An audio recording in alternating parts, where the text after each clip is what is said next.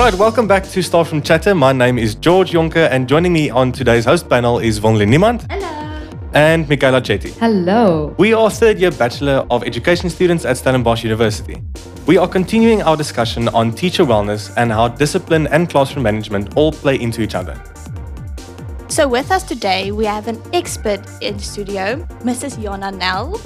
She is a vivacious lecturer at Stellenbosch University, which makes her a perfect lecturer for our Afrikaans home language and isiXhosa communication modules. Hello, Mrs. Jana Nel. Hello, Vilneli. Hello, George. How does it feel to be in studio today and talk to us about education, one of your great passions? First of all, I want to say thank you. It is really a great privilege. It's really an honor, actually, because yes, education and teaching is, is my great passion. And students, you guys are my other great passion. I love what I do and I am really honored. So thank you. Thank you for inviting me. It's, a, it's actually a really big pleasure to have you here. So, our first question starting off is How did you experience your first year as a newly qualified teacher with regards to your wellness? Right. I'm sorry. I actually also didn't say hello to you. My apologies. So first of all, teaching it's not easy. Um, I think that after your your uh, practical that you did now, you would have also experienced that. We we know that it's probably one of the most difficult occupations. Therefore, the well being of a first year teacher and of teachers um, will definitely depend and be influenced, I think, strongly by the support that one will get from your co teachers, as well as a mentor teacher that will assist you, especially in your first year of teaching. The school environment that will also influence uh, your well-being. As a first year teacher um, the, the support that you get and the support that the school will provide to you my first year was tough. I'm going to be honest. I was very lucky. I was at a, a, very supportive school environment, and that's why I'm I'm making a lot of emphasis on support. The principal was extremely supportive. Um, she really took us by the hand and, and assisted us in our first year teaching. We had to learn quickly. We had to learn, and I think one key aspect that you that you have to do as a first year teacher and as teachers is is planning. If your planning is organized and your planning is systematic that will enhance your well-being. I think being unprepared will cause a lot of anxiety. Another aspect that i would recommend is staff development and regular sessions with the staff where teachers will feel appreciated where they will feel that they are heard that they are seen. That will definitely also assist with the well-being of a teacher Nice, thank you. On that note of classroom management, in our previous recording, we actually spoke to a bunch of teachers, and the discussion on disciplining children actually came up. So, how do you define classroom management and discipline? So I'm going to borrow a bit of a textbook that I also really, I'm very fond of it, is Effective Classroom Management Tools. So this is Van Deventer and Creer, and they actually define classroom management as it's a planned, organized activities and it's procedures that will allow for effective teaching and learning to take place. So effective classroom management, you will hear me talk a lot about, first of all, planning, being well planned, having enough activities having differentiated instructions for learners with different needs, trying to have a calm and problem solving environment, and consistency. I think consistency is key that learners feel safe when they know a teacher is consistent, they know what to expect, then that will assist with helping that the class has minimal disruptions and disciplinary problems that falls under classroom management. So classroom management is you as a teacher, you are the manager of the class. So you plan, you have activities, you know that when one learner is working a bit quicker than others, you have something that you can already give to that child to do. You know how to assist the learners who struggle. I always say a child that is bored will cause mischief. Uh, because the child is bored. You need to always think ahead. So that will I will de- define that as classroom management. Then your second question about discipline. Uh, discipline is more having a fair and consistent way. I'm, I'm emphasizing con- being consistent, establishing a fair and consistent way of promoting good behavior and dealing with misbehavior. I think the important thing when it comes to establishing your discipline routine in the class is that your learners should also be part with setting up the rules. They should feel it's their classroom as well. It's not just the teachers giving the rules and the, t- the children need to listen. Not at all. They need to be part of that. So your children should agree. I always say with your discipline, you try to promote good behavior you try to reward uh, we want to focus on positive discipline skills. But yes you have to have a system of dealing with misbehavior. Yeah just a practical example in my teaching i had a point system. So the children knew that unfortunately certain behavior would result in them getting points. And after receiving a few points then unfortunately i, I need to inform their parents. And i always told my children we don't want to focus on that. We want to focus on on getting rewards and and talking about abiding to our rules so that we can have fun in the class, so that we can learn. So we you try a lot to to be positive with your rules. Speak about it's our rules. We set it up. That's why I say when you set up rules, do it with your children. Now, I saw that you talk about the positive reinforcement. Do you maybe think that there's a definite link between classroom management and how your teacher wellness is overall? Definitely. Um, there's a saying that you cannot pour from an empty cup. As a teacher, you need to take care of yourself. You need to take care of your own well being because in the day, you are going to give and give and give. So you need to make sure in the morning when you start that I always refer to a jelly bean let's say a little jelly bean box or jelly bean glass. So you have a lot of jelly beans in the morning and you give jelly beans the whole day the whole day you give to your children. So you need to make sure that you do something for yourself that will assist with your well-being because children they also deserve they deserve you to have you know all your jelly beans um, together if i can put it like that so there's definitely a link and that's where consistency and planning comes into play if you see a child is getting a bit busy in the class or the child uh, is not focused anymore, not being negative, but maybe asking the child, oh, can you quickly go and run and quickly uh, put out the dustbin for me? Quickly run, run, run. Let's see how fast you can run. Or I, I had a system in place where I had a few children in my class that I knew I can't really leave them alone if I have to quickly go and copy something or go down to the office or go to the bathroom. Um, and then I said to them, Oh, I need my bodyguards. Bodyguards, come, come, come, come with me. Let's go, let's go. And then they will walk with me. And then they they knew, they probably knew that I'm I don't trust them there in the class, but not I'm not going to let them, I'm not going to tell them, listen, no, I, I can't trust you, so you need to come with me. Never do that to a child. Everyone wants to feel acknowledged and wants to wants yeah wants to get recognition. Um, and then i will tell them oh you guys are keeping me safe. Thank you. And then they will walk with me and no problems. So I, I just want to comment on that because i think from my interpretation and what i what i'm hearing is you have a very unconventional method towards classroom management. And i want to know what inspired you to start thinking like this what led you to this place because i think it's it's essential it's beautiful in our context Thank you. Thank you so much. I think I learned the hard way. In my first year, I, I you you want to come and you want to control in my first year of teaching. And then it was difficult. My first year of teaching was very difficult and I struggled with discipline. I'm going to be honest. It wasn't just you know get everything right. Um, and then i had to go and reflect and i had to go see what was what were the things that i really struggled with. And things that that i struggled with was i got emotionally um, involved in the in the sense of i would get angry and then the children would see i'm angry. And then i would even raise my voice a lot and then they would realize oh teacher's raising her voice and you almost lose the respect. And then i started realizing but all children and all all human beings everyone wants to be loved wants to get acknowledgement. And then i tried to to turn it around and i said okay we're not going to focus on negativity in the class. We are going to reward positive behavior and we're going to focus on on always acknowledging oh thank you you remembered to put your hand up thank you for that because now i was able to see that you wanted to say something and now we can listen to you and now you also gave someone else a chance to speak and i think also letting the children feel important not letting a child hear the whole time oh you are not behaving well i'm disappointed no one wants to hear that. In the end, you're working with little hearts and you are working with little human beings. So the moment I started thinking more positive and being consistent, that consistency is key. Your learners need to know, yes, they will have misbehavior, and then you also need to have a protocol in place. So it's not just all positive, positive, positive. Uh, we try, but the, you need to have a system in place. So they need to know if, for example, they're going to be rude to someone or they are disrespectful, they will get points. But something that I always told my children is at the beginning of every term, we all start new. We all start fresh. We don't take things over and over because we, we all make mistakes. So we start fresh. We I believe in many chances.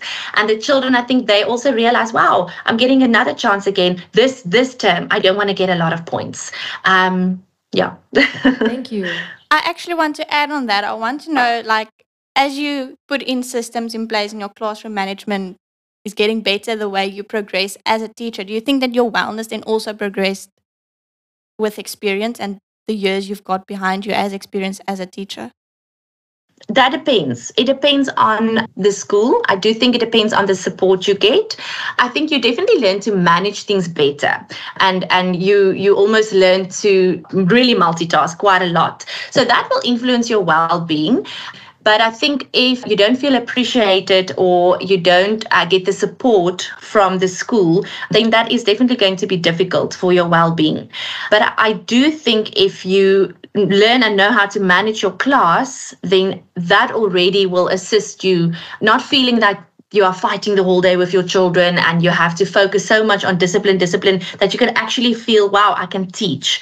So, yes and no. Yes, I think you will learn being more organized and planning that will assist with your well-being and and knowing how to manage your class but if you don't get the support from the school that is going to be then a, a difficult for your well-being I, I absolutely hear what you're saying, and I, I, agree with you completely in my minimal experience that I do have. But we do know that you've lectured students on classroom management before, and you've shared a lot of beautiful techniques so far. And I just want to know what sort of skill do you think pre service teachers should learn to be developing or cultivating through this experience as students that would be really good for us to be effective classroom managers?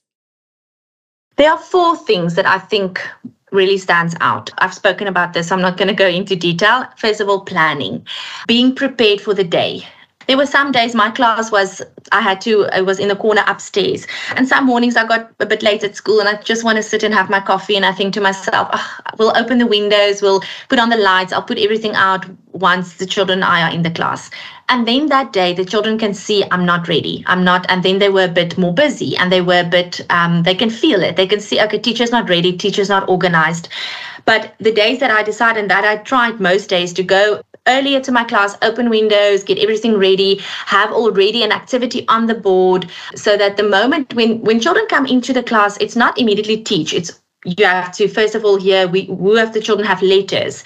Is there money that you need to take in? If there's a fundraising going on cell phones that you need to collect things children want to show you that they saw yesterday at, at home and they want to or a letter they want to give to you so I always let my children come in. I, I would let everyone sit down. We first greet, we first check in with each other. And then I will say, if you do not have something you need to bring to my table, quickly start with this activity. So again, planning, having something ready, because then you just have your children that come to you that you need to sort out of money, etc., letters, and the rest have something to do always keep your children busy. So you always have to be one step ahead. And the second one will then be organizing, being organized no child can learn in a class that's dirty or that's unorganized or uh, that's chaotic. Having a, an organized classroom and they know what are your systems. They know that now is the time that after we are collected we are going to start with this subject. And then having leadership qualities. I think as a leader or as a teacher you are automatically a leader because you are the classroom manager being a leader, you have to motivate. You have to motivate your learners. You have to be in control. So you have to have groups that you control, or you have to always know what are your systems that you're going to use. Being competent communicator, you have to communicate clearly. And then yeah, educators are learners. Educators should strive to create the best situation in which the learner can learn and you as an educator can teach. And then the last one Control should not be seen as a negative function where it's about discipline and punishment. It's more about good motivation, effective communication, and a healthy educator leader relationship and democratic leadership. When the children are a bit older, it's nice that they also get the opportunity to have class a class leader or and even a vice class leader, and they need to vote. It's their classroom. So having that system in place already at a young age where children feel okay we chose our class leader we are we are managing yeah so those would be i think the the four steps planning organizing leadership qualities and and control of the groups but in a positive way but i just want to also add that remember you are not perfect. Teachers make mistakes and you are allowed to make mistakes and it's going to happen. It has happened to me a lot. But I think the biggest thing was admitting to my learners, yes, apologize if necessary, and never lie. Never lie to your learners. And don't sweat the small stuff. I think that's also something. Oh, I'm talking too much. Yes. I know that in one of your lectures, you said when you make a mistake, always say sorry or I was just testing you. So I remember that. don't lie. Don't lie to your children. And if they ask you something, pretend that because you feel like, oh, I should know that I'm the teacher. No, we, we can't know everything. Then just tell them. Or another one that I always like to do is, why don't you go find out for us? Um, let's yeah. see, can you bring the answer? Yeah. I like that. Give them work. Yeah. I'm absolutely in love with the idea of having these skills that you need to learn as a, a, novice teacher and obviously develop them. You're not going to start out with them. And it's something that you can't teach necessarily to actually like practice it. You need to actually have that experience behind you and go out to school, attempt these things, and then see if it works for you or not. So now I want to ask advice, seeing that we have an expert in studio. So I was at a rural school. The classrooms were really big. It was around 35, 37 learners, and the language of teaching and learning were actually English. But I presented an Afrikaans first additional language. Now, most of the students come into the class with the mindset of, well, it's Afrikaans. I don't really need to pass it. So I don't know Afrikaans. I'm not going to listen. I'm not going to cooperate. So then the discipline was a real big problem because you struggle to actually catch their attention. I played bingo with them with the Afrikaans word, and that actually didn't work because they they don't focus. And I think that's like the mindset that come into the classroom. Like, I don't understand the language. I'm not going to focus. I'm not going to even try. So, seeing that you have this experience on multilingualism as Afrikaans home language and the isiXhosa lecturer, what do you think the advice would be for students coming into a classroom teaching a new language to learners with that mindset that I don't have to pass, I don't need to learn? It is a difficult one. And I think the reality is that a lot of our learners in South Africa, they learn either in a language that is not their home language, or they have to learn another additional language that's even their third, fourth, or even fifth language. I would also not feel very motivated. And that's where you as the teacher have to come in. I spoke about you as a teacher having to motivate. And I think the first thing with multilingualism and teaching in a multilingual and a multicultural classroom is that you would acknowledge their language, that you would first find out from them, okay, what are your home languages? And how would you say, for example, let's say you want to um, speak about i'm just thinking now afrikaans you want to do intensiewe vorme where you focus on adjectives and you describe. So you say something is very green we say gras groen in afrikaans. To ask okay how would you describe green in your language? Or how would you say it um, if you want to emphasize it's very green? And then to go around so that they can feel okay wow the teacher's asking me about my language and trying to reach out. So i can actually share and then you share okay this is how we will do say it in afrikaans. And to break break it down and, and link it with their mother tongue. I think that is that is quite crucial. Let's say you teach in a classroom where a lot of learners speak the same mother tongue. And in the Western Cape, we do have isiXhosa as, as one of the most spoken languages in the Western Cape. So then for you to be able to use isiXhosa to go from very basic, a one or two words from isiXhosa to Afrikaans, then already the child will feel, wow, okay, the teacher's actually trying to teach in my language. Oh, wow, then I can do this. I can then also try to learn Afrikaans. It will take a lot of effort from the teacher, definitely, but the reward would be so much more. And I think to make it fun teaching languages is not easy because it's not the easiest thing and the nicest thing to learn, but to make it fun. I know you mentioned that you're playing bingo with them, but maybe using songs, giving them the opportunity to come and, and do a role play, listening to, let's say, Afrikaans music, but maybe someone like Early B who raps, things that will catch their attention. And then the motivation when they do well and they get it right to say, oh, wow, listen to you. You're speaking so beautifully. And oh, you used the word correctly today. And look at this beautiful sentence that you wrote.